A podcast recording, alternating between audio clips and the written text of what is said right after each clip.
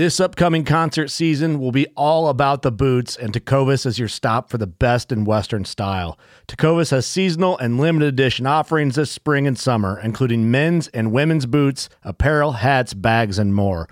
All Tecovas boots are made by hand in a time honored tradition with timeless styles that are always on trend. And Tecovas has first wear comfort with little to no break in period. It's hard to find this level of comfort paired with this level of style.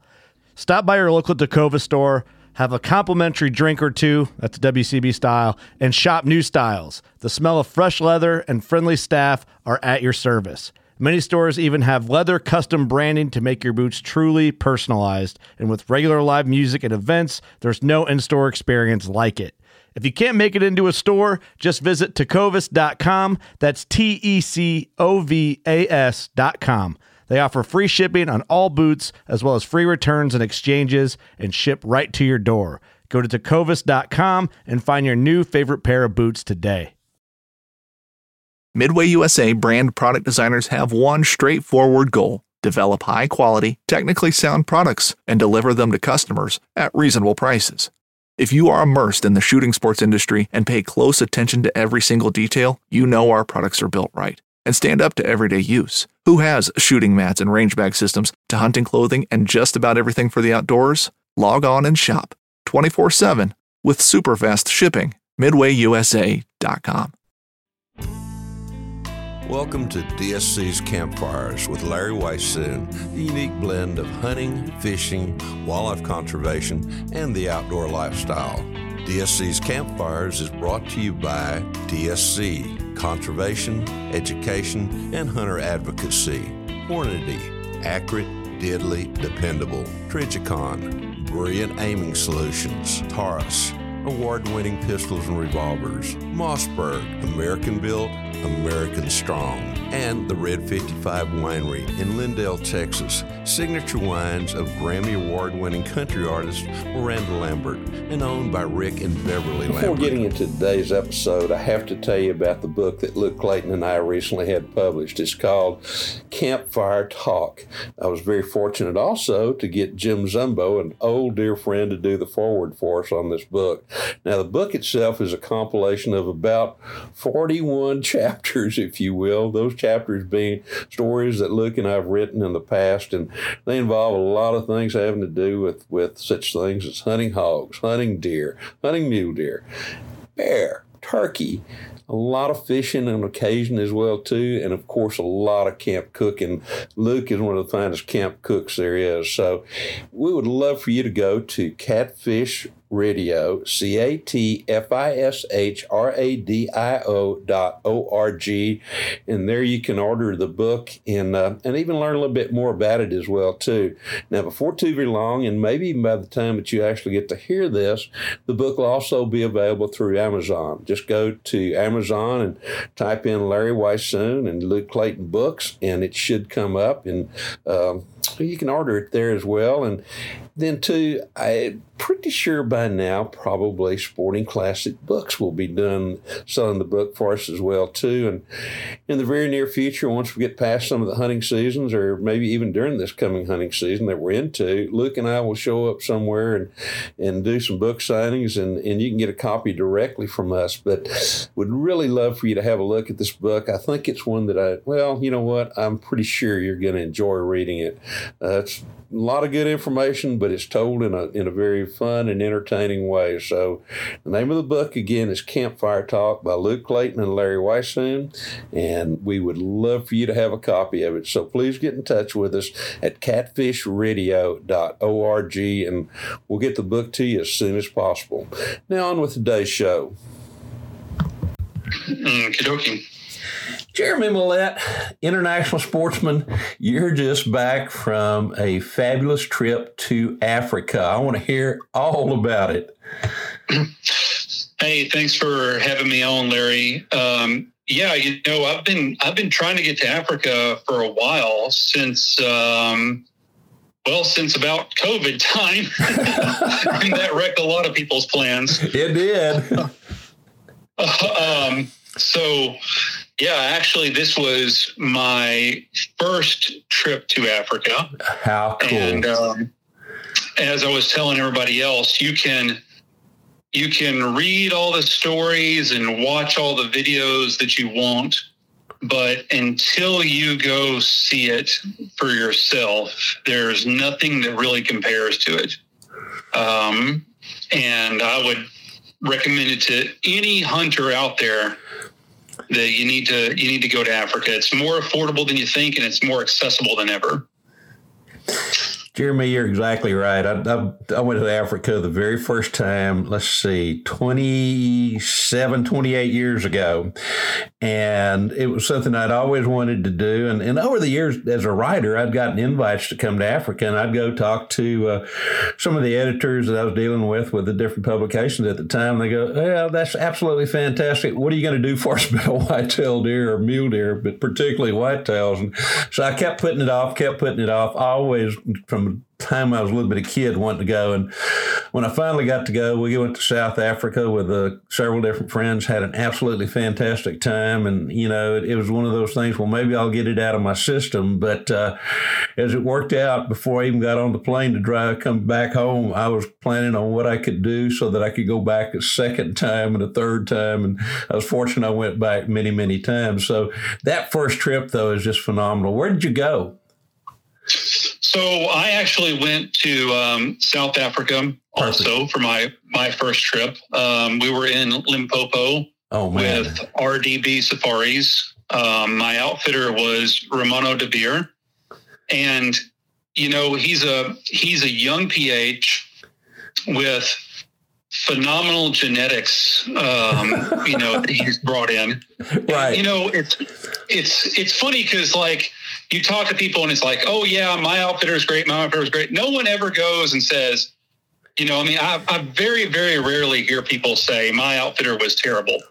you know, everybody talks about how great their their their outfitter and PH was. You know, so um, it was, you know, one of the things I just have to digress just a second here and kind of jump ahead is one of the things that that struck me while I was over in Africa was obviously they have different hunting, you know, traditions and right. cultures and everything than us. But um, I realized that one of the big differences, at least for me and my friends and what I've seen, is that every time that you have a successful hunt in Africa, it's a big celebration.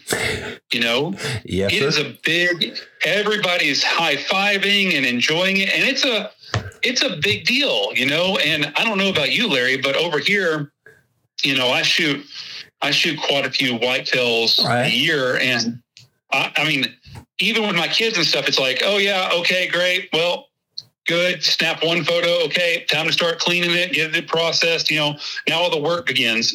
you know, right? And and it's it's less of a celebration and and almost more of a chore. Um, sometimes, you know. Um, so it was it was just it struck me how how they celebrate and make you feel like you know you just climbed Mount Everest every time you're successful. It was it was the best feeling in the world, and and really, I mean, I know I'm going on about it, but I think that's one of the main reasons that people keep going back is for that experience, not just the phenomenal hunting, but but the celebration, you know? You're exactly right. And I, I wonder sometimes as, as you were talking, I've, I've, hunted in Europe and I know you've got some plans to go there too and, and, very soon. And in Europe too, that the hunt is celebrated, you know, with the, with the exhibition, the, the breaking of the three evergreen branches dipped in blood, one is which presented to the hunter, one is which laid where the wound ended, and one which is put in the mouth as the last little bit. And then the one that's presented to the hunter, you wear, um, I can't remember the left or right side for a period of 24 hours to honor that animal. And to me, that that sort of thing is something I think is, that we do lack is here in the states is that maybe appreciation or the, you mentioned the excitement and it's the, the excitement is real it, and it's an excitement not just from the ph it's excitement from everybody that's with you when you're hunting and that usually involves you know several different people as well too i mean they're all smiling and and congratulating and and uh, the animals properly taken care of and to me that that's a big part you're right and, and of course also learning more about the cultures every time you go hunting as well too is a big part of hunting. Yeah, and you know, it's it's funny because everybody, I think everybody that I've talked to before they went to Africa, they had this this conception of what they thought Africa was or wasn't, right? Right. Um, and that's why I say you can listen to everything, and until you go, you really don't fully understand, you know, the the trials of the outfitters and the PHs, the trackers, you know, the what the the everyday person in South Africa, for example, uh, has to deal with, has to experience. You know, you don't you don't fully understand that, and once you go, um, you realize that it's much much more complex than you could possibly imagine. Um, and you, when you go, you really, really, really, I already knew this, but it really struck home to me that without these PHs and without these outfitters and these these places, these animals would completely be eradicated from South Africa. They Without a doubt. there at all without a doubt, or most of Africa, quite frankly. And and you're right. Everybody there has a job and in, involved with the hunting, and they, they employ a considerable number of people. And I remember the first time when I went there, I'd always gutted my own animals. I'd always wanted to do a complete necropsy of the animals, see what they were eating, what the health was, what the bullet performance was, you know, all those kind of things. And the very first time I started to try to even gut or cape an animal, I was told, no, no, no, you can't do that. This so and so's job, and it because of those jobs of the hunters, it's amazing how involved those communities are. Because the fact now there's money, now there's food, and and all these things, and and so very often that is really kind of, I think, overlooked by too many people. Yeah, and you know, it's funny because you know the jobs and the money, right? Because that's really ultimately at the end of the day that's why these animals still exist because you know they pay for themselves and they create these jobs and they create incomes for people. Without a doubt. You know, i mean like it or not that's that's the facts. And in in this world if it doesn't pay unfortunately it goes yes. right? You know? Yes. Um so you know that's that's a, a big thing. And you know the corruption in these countries is something that that I mean, I figured there would be some, but I just didn't realize how how big it was, you know. Um, and so when you look at organizations that donate food or donate supplies or donate money, uh, you see that it's not really reaching the people and so, you know, a lot of these outfitters and PHs, I mean, I can speak for Romano specifically, um, is that he takes and hand delivers donations of meat to a local orphanage. Yes. Just to make sure that it's going to the people that actually need it. And he's also providing a service to the community because protein is hard to get in Africa, you know?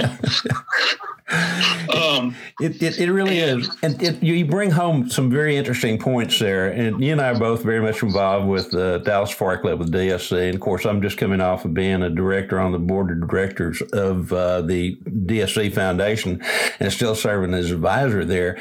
And we do grant a considerable amount of money, uh, not only in Africa, but here in North America as well, too. But one of the things, just as you mentioned, though, the money that we grant goes to that individual, such as what you you just described, who is going to make certain that that money is properly used, rather than being given to a governmental entity, if you will, where unfortunately, so very often, some of that, uh, uh, yeah, this money goes here, this money goes here, and if there's any left, we'll use it. You know what the purpose was for to start with. So that's one of the great things I think about DSC and DSC Foundation as well. And you kind of opened the door for that just a moment ago.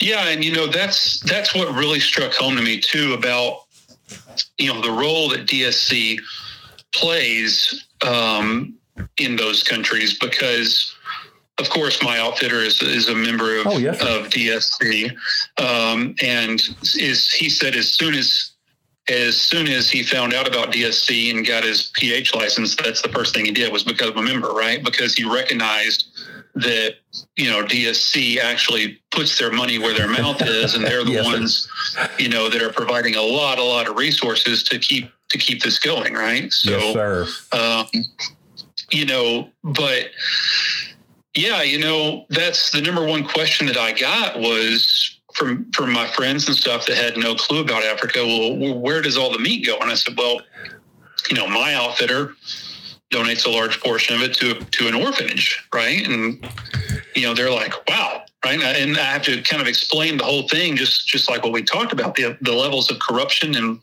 and whatnot. And it does open the door for saying like, hey, you know, if you want to send your money over there and you want to support financially, right?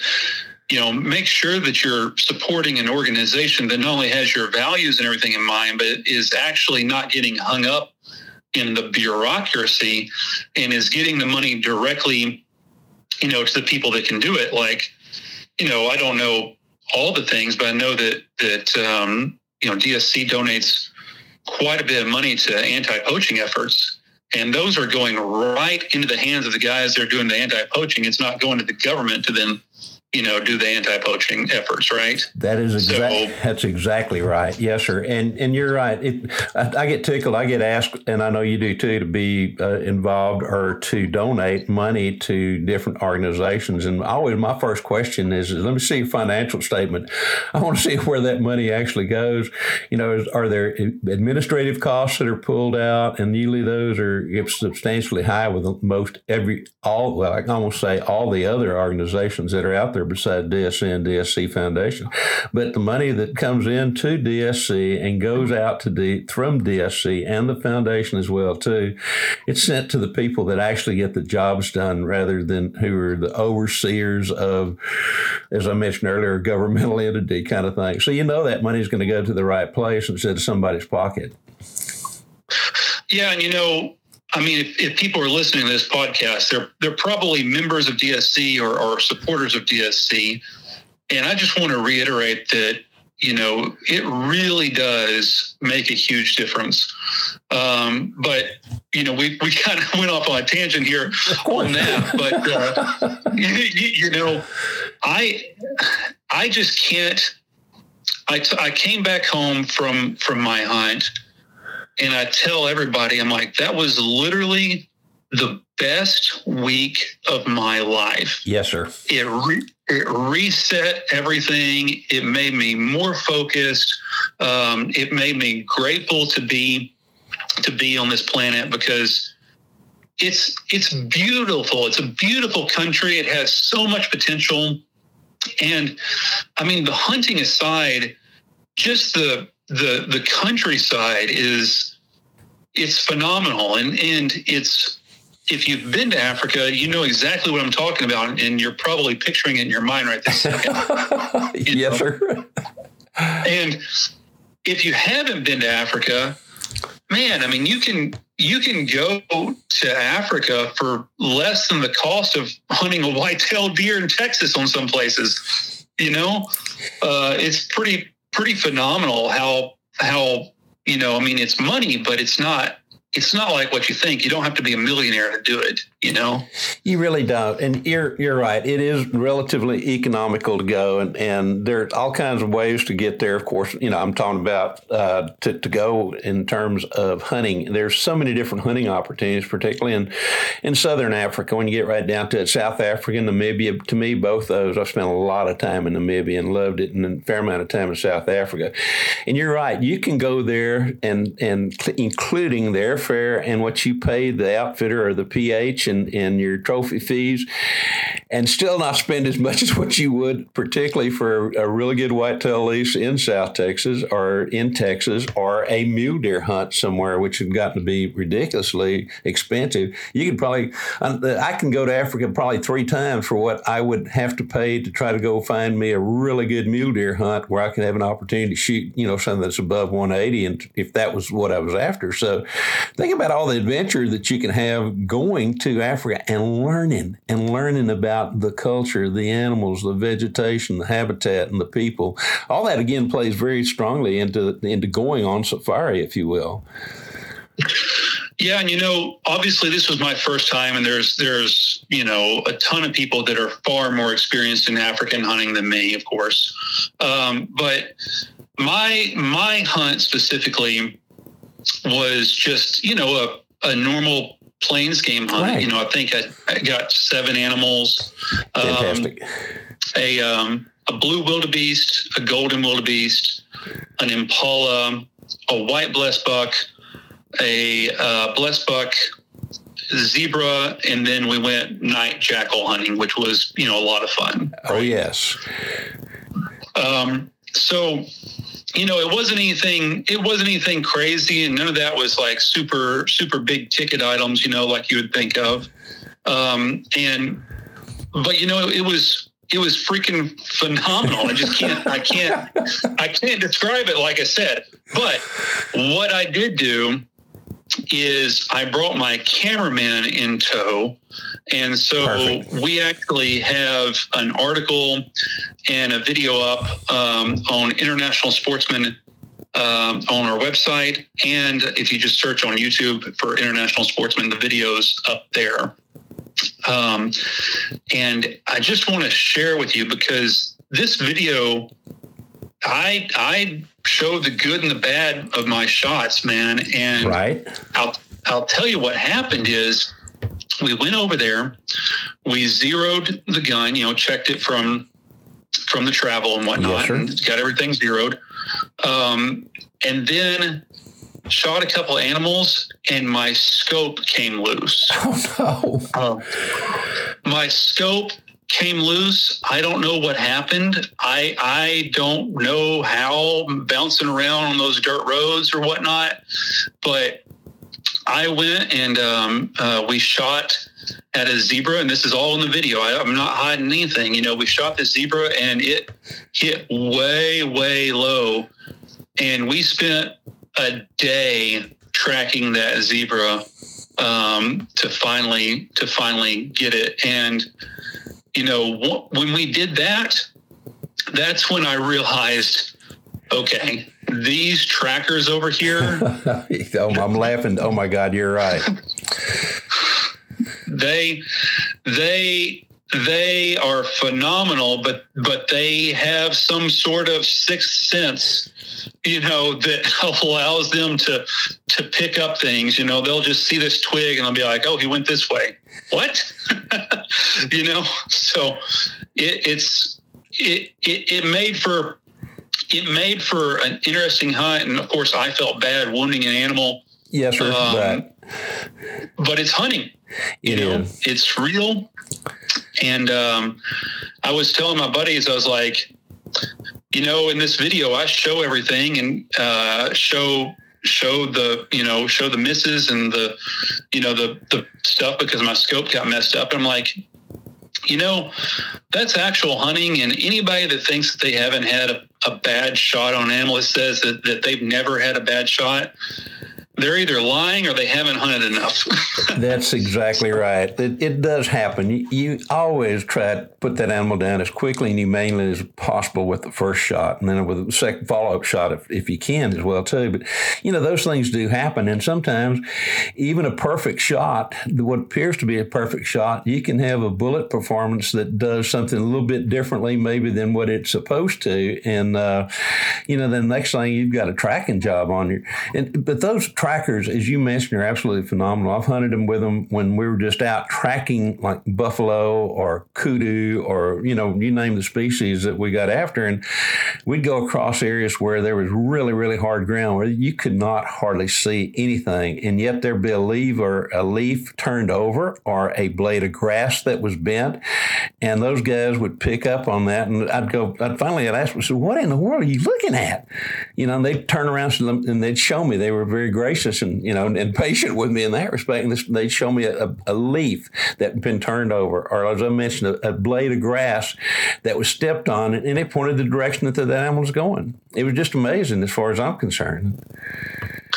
Yeah, and you know, I, I don't. I'm sure you probably experienced this or heard this, but uh, one of the trackers that um, was with us, he had been on this particular um, area for 40 years. He oh, grew oh up there, you know? Um, so they know the areas too, right? And they know they when something's out of place because that's that's where they live, right? It's like going into your backyard and you see something out of place, you're like, huh. You know, you they know. They so do. They do. It's it was it was really phenomenal. But you know, if y'all want to if y'all want to go over there to YouTube or or to my site and um, check out that video, um, you know, I kind of I went through my whole thing, documented my whole experience about the first trip to Africa, and um, the the highs and the lows, and um, you know, uh, have that there for for everybody to take a look at. Um, and I just, you know, I can't say enough good things, obviously, about about my outfitter and about just the experience um, in general. But you know, for me, I mean, there were a few things that that I would recommend to to anybody, and that's obviously you know do your research, um, find find a reputable outfitter, and, and of course, again, Uh, you know, everybody's going to have their own recommendation for their outfitters, but DSC is a great place to start if you're if they're a member of DSC or you know they're at the convention or whatnot. I mean, that's obviously a great spot to to start looking, right? It really is. Um, I'll, I'll, interrupt you for just saying because every one of those PHs, any hunting operation, every one of those people are, are there and as an exhibitor, they've been vetted, and so uh, yeah, things can go you know can go wrong, but uh, that's probably the best source. And if you can come to the convention in this this coming year, it's in January 11th through the 14th there at the Kay Bailey Hutchison Center in,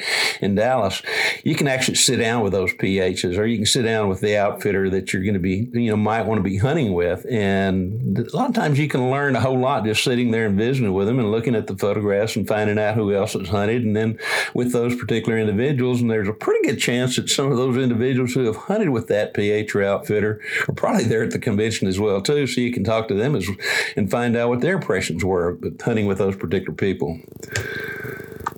Exactly, and that's you know that just gives you peace of mind, right? Because it's kind of a black box until you go over there for the first time. You know, you really don't know what you're getting into.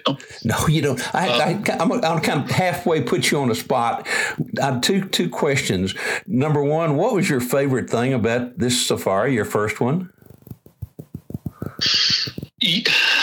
my, really my favorite thing about it was what I kind of touched on earlier right. was that the outfitter Romano he made me stop, slow down, and appreciate what we had just done rather than making it transactional, right? right. Um, because, and that's really what stuck with me more than anything is that you know, in my hunting here in the U.S., I'm just so transactional that I lose sight mm-hmm. of how blessed I am to be able to do this. Right.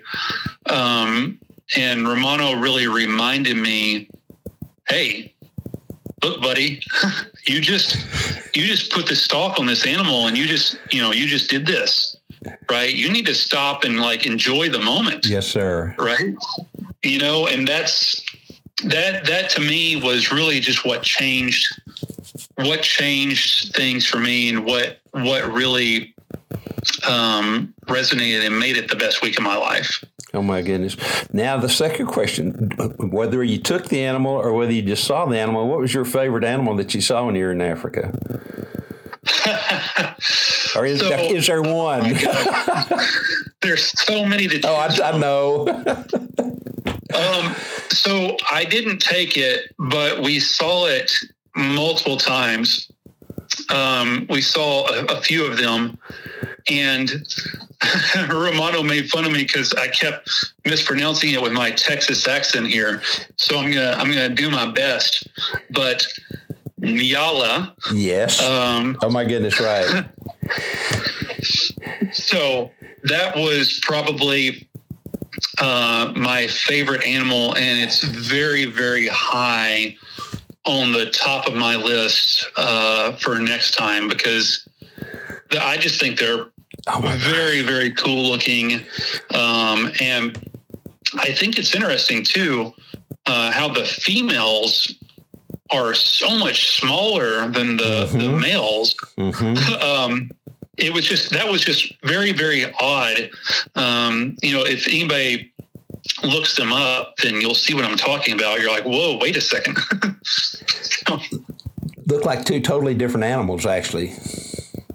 Yeah, they are, and, and it's funny because like they're actually like one is in the the small category and one's in the medium category, right? So it's you're right. um, but yeah, uh, Nyala I think that's right. yeah, they are unbelievable. To me, they've got to rank up there very high, if not being the most gorgeous and handsome and prettiest, or whatever term you want to use, of the antelope in all of Africa. They, if, if they're not number one, they, they're at least number two or three at the very lowest end of things. They're phenomenal, and they are fun to hunt. And of course, as you found out too, I'm sure everything there that you take is good to eat as well too. Oh yeah, I didn't have I didn't have anything. I mean, we we actually ate um, a bit of, of everything that we shot, Perfect. and except for the jackals, of course. yeah. um, um, but yeah, no, it was all great. I mean, I think my favorite we had the um, the wildebeest backstrap or tenderloins, whatever you want to call right. them. You know. Um, and I think that was that was probably probably my favorite. Um, I did eat the impala. You know, I was like, eh, it's kind of just like regular whitetail yeah, venison. It, it wasn't, you know, it wasn't crazy. It was good. Don't get me wrong, right. but it wasn't like, oh my gosh, you know. Um, so, but the food, I mean, you know, everybody talks about everybody talks about the food and you know obviously it didn't didn't disappoint there so the the the the food and the eating eating the animals that you shot, you know, while you're over there. I mean, it's just it's icing on the cake, you know. It really is. That's one of the things I've enjoyed. And over the years, pardon me, over the years, I had an opportunity to spend a fair amount of time in Namibia with uh, Fred Burchell or Fred Burchell, and Fred was such a phenomenal naturalist in, in so many different ways, but a lot of the European museum collectors would come to hunt with him, and they had special permits for all kinds of birds and reptiles and amphibians and, of course, mammals and, and whatever. And one of the things that I appreciated about being there with Fred is he always made the boys bring in some of the meat. And over the course of about three or four different trips there with him, we tried all kinds of different wild game uh, from the smallest critters you can imagine, you know, upwards, of course, to, you know, toward buffalo or, or some of the bigger antelope as well, too, including zebra. And, and I, one of the things that amazed me was how good the flavor was on all those. Now, some of those uh, little weird things that we ate, yeah, I'm glad I ate them. I'm not sure that I'd want to say, well, I'm going to have them again numerous times in the future. but, uh, you know, looking back, uh, some of the little critters we ate, it was kind of interesting to at least say, well, I've eaten the whatever the case is. I'm not going to mention some of the birds or animals that we did eat. yeah, some some some one-eyed newt or something like that. Exactly experience the taste. um, so, so that's interesting. Does does does he have a zebra named after him? Well, it is. It's his family. You know, the Burchell family's been there forever, and there's several birds that are named after uh, the Burchell family as well too. Unfortunately, Fred passed away about three years now ago now, but I spent numerous times over there with him, just he and his wife Laura, and we just get in a vehicle and uh, a couple of cans of uh, or 55 gallon drums of, of diesel and a couple of tents and some food and a bunch of water, and just take off across country. He knew everybody in, in that most all, over Namibia, and we just kind of roam around and and uh, spend not spend like two weeks there with him. Just you know, sometimes we hunted, sometimes we didn't, but uh, I always ended up maybe the last afternoon. There were time or two I was there where the last afternoon of my time there in Africa, I'd shoot one, shoot something, and then other times I shot numerous animals as well too. So, but it was just such a great learning experience in terms of the vegetation, in terms of the terrain in terms of the geography, the animals, and the, the cultures that were there, and, and, and pretty much all of them, of course, you know, revolved around hunting as well too in terms of the culture. So it was just a great experience. Yeah, and you know, it just it makes me think about all the different ways that that we're similar and different because you go over there and it's you know you, you see that you know, I've hunted in Europe and I've hunted uh, in Africa now, and um, you know, wherever I go, whenever I'm around hunters, it's we have more in common, I think, than we do differences. You know, without a doubt. And we have we have different ways of of doing things and different religious beliefs and this or that. You know, but overall, you know, I think it it's really it really is this this bond that crosses all these cultural lines and you understand where the other person is coming from because you have a lot of the same shared experiences whether you're hunting a whitetail in texas um, you know or, or wildebeest in south africa you can relate to each other with you know the animal and the hunt and the experience and the ups and the downs and the adrenaline and you know the respect for the animals. And that's really truly that's why I keep hunting is because you know it helps me it helps keep me grounded and recognize that hey for everything going on in the world you know we've we've got more in common than we do than we do um, uh, differences. So it's just it's a grounding experience for me, and I'm not trying to get too philosophical here, but you know, it really does it really does bring it all back home. You know what? It really does. Uh, Tim Fallon and I hunted in Burkina Faso with a uh, PH and his staff. Uh, the PH spoke not a word of English, and of course, the staff did not speak a word of English. They, they spoke they spoke French very fluently, and and I think the only two terms that well, we may have been the only uh, term that, that Tim and I knew, kind of thing, going into all that.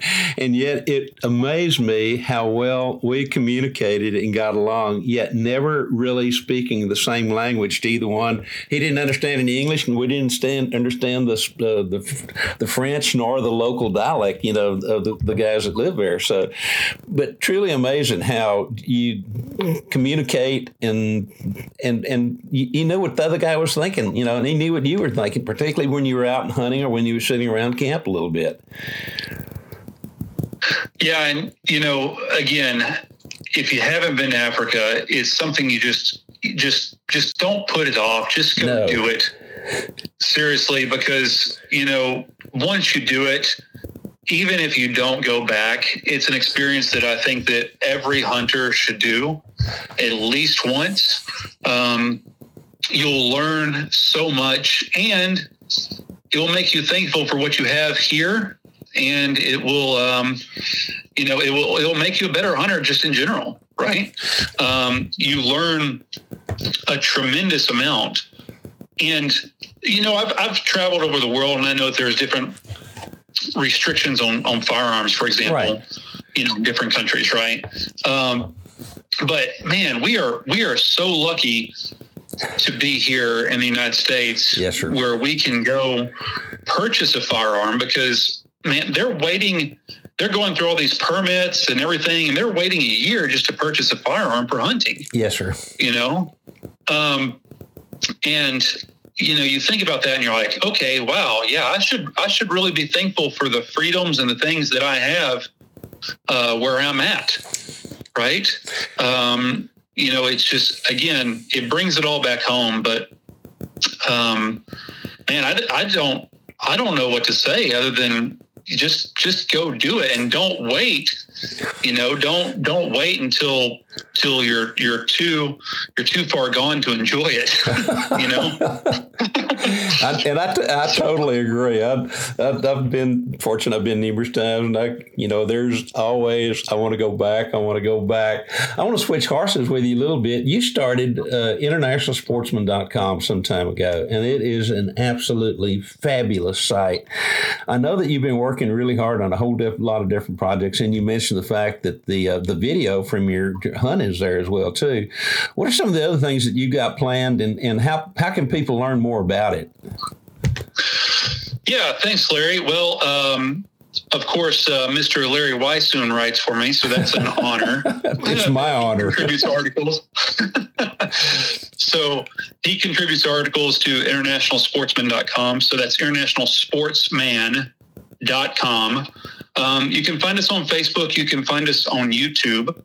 So we cover hunting, firearms, archery, and fishing, a variety of topics uh, from news, politics, um, stories, how to's, reviews. Um, some of the things that that we've done is I actually uh, went hunting uh, alligators down in Florida with a six inch double barrel black powder shotgun laid Oh on the my bank and called, it, called an alligator about three feet from my face. Oh my goodness! That's that's on video too if you want to check that out. Um, so we do reviews of different products, um, and we have we have hunting videos and different things up, um, and a variety of writers. And recently, what I just started was International Sportsman endorsed outfitters. Perfect. So um, I have Africa and Scotland currently on there. Um, so if you're interested in a hunt in Africa or Scotland, um, you can visit us, email me, give me a call, learn more about those trips. We'll be adding more of those in the future. And of course, we'll have videos and articles to accompany each of those outfitters. Um, and of course, they're part of DSC. Yes, sir. Um, so, so yeah, that's what that's what we've got going on. So I like to tell people, I'm like, you know, International Sportsman is kind of the um, the ESPN.com, but for the outdoors. Love it. And you're right. Yep. You're exactly right. Go ahead. I'm sorry. hunting, firearm, hunting, firearms, um, archery, and fishing. So there you go. That pretty much covers it. Yep. A few days ago, I, I think I put you in touch, or and put he in touch with you, Dr. Mike Arnold, who has uh, become a very dear friend, and who does he wrote the book uh, "Bringing Back the Lions" about Todd and Eleven and all the work that's been done there, and then of course he is now working on another book about the hunting cultures across the world, and I I think Mike might start doing some things for you as well too, and he is a fabulous writer on top of everything else, but just a great great person and very very knowledgeable. So I'm I'm thrilled to hear that he may be doing some things for you there. Yeah, I think so. Um, we're we're going down that path for sure. Good. He is a phenomenal writer. I have visited his website multiple times uh, and read his articles, um, and I'm. I mean, he's just a fountain of Oh my gosh. of knowledge. Um, much like yourself, you know, he has a ton of experience all all over. So, um, yeah, I'm looking forward to that. But that's that's kind of what you can expect and what you can see um, on the site. You know, a variety of different opinions and a variety of different different people writing and talking and sharing their experiences. And if I could just say this, if anybody wants to share a hunting story or anything like that, they can reach out, contact me, and, and we'll put it up on the site. Oh, fantastic. How do they get in touch with you, Jeremy? So they can email me at Jeremy, J E R E M Y, at internationalsportsman.com. Perfect. Perfect. We'll And, make sure um, people know about that. hear your stories.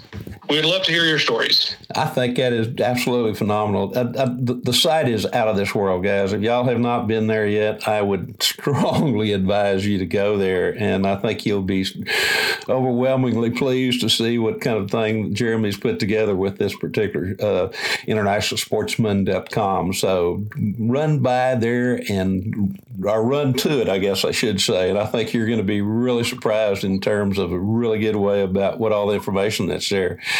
Jeremy, tell me a little bit more. That's that's the best way. And you, you're on Facebook. You're also uh, you mentioned YouTube. You mind giving those uh, sources again as to how to, and then the website one more time? Absolutely. Yes. So, yeah, on Facebook, you can just search International Sportsman.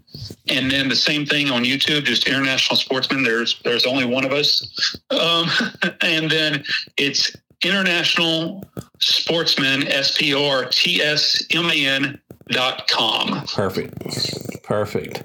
Anything else you'd like to leave the listeners with before we have to kind of part our ways today? Well, no, I'm looking forward to seeing everybody at the uh, DSC convention in January. I'm going to be there the whole time. So if y'all want to reach out to me, feel free to reach out. Maybe we can swap some stories and talk about what kind of hunts we have coming up. That's such a great place. And I, you and I were both, I want to, as I recall, just at the moment, you and I were both at the uh, DSC New Mexico chapter uh, event. And I know that you're doing some of those as well, too. And just want to remind folks that there are several chapters scattered across the U.S. right now. And uh, Bruce Borowski, who handles the chapters, has just added, I think, at least two more. And I think he's telling me that, or he's told me that there's another five or six, if not more chapters that'll come online very, very quickly. And and if, if to me, those chapters are phenomenal. They do such a great job. And the thing about it is, uh, the, the top fundraiser, oh, the the, uh, the chapter gets to keep seventy five percent of the dollars that they make. Twenty percent go to the DSC Foundation, but they can also tell the DSC Foundation where that money goes. And uh, five percent is just to help pay for some of Bruce's traveling expenses and some of the many, many, many things that he is and his lovely wife Lisa, who does just a fabulous job with those chapters as well. But you can learn more about those chapters by going to the DSC website, which is b i g g a m e dot o r g, and click on the chapters, and you can find a chapter that's close to you, and you can get involved there as well too, in, in, as well as becoming a member of uh, DSC. So, Jeremy, I just want to tell you what a great pleasure and honor it is to to number one to be able to write for your website, but also to have you as a friend and call you a friend, and how much I truly appreciate everything that you do for wildlife conservation, not only here at what you're working on in North America, but now it, truly internationally as well too. Yeah, Larry, and really, you know, I have to say the pleasure is is mine because I always enjoy my time talking with you, and it's always great to be around friends and and share and swap stories. And so, thank you so much for having me on. Absolutely. We'll see everybody at the DSC convention January 11th through 14th there at the Kay Bailey Hutchison Center in Dallas, Texas. Jeremy, thank you so much for joining us today. And ladies and gentlemen, we look forward to having you right back here next week. DSC's Campfires has also been brought to you by the Crown Bar in LaGrange, Texas. Habit, our gear, your adventure. The Texas Wildlife Association, Double Nickel Taxidermy, Burnham Brothers Game Calls, and H3 Whitetail Solutions.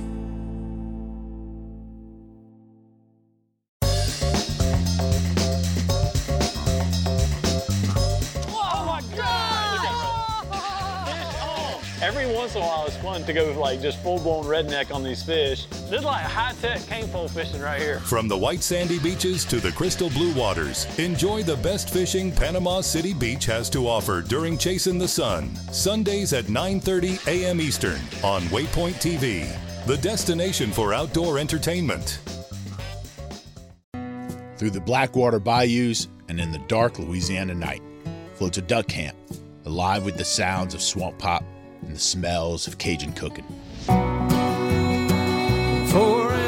From the Mississippi Delta in Venice to the Cajun prairies of the Southwest, me and the Duck Camp Dinners crew will be hunting and eating it all. This is Duck Camp Dinner. Join me, Chef Jean Paul Bourgeois, and the whole crew every Monday at 8 p.m. Eastern on Waypoint TV.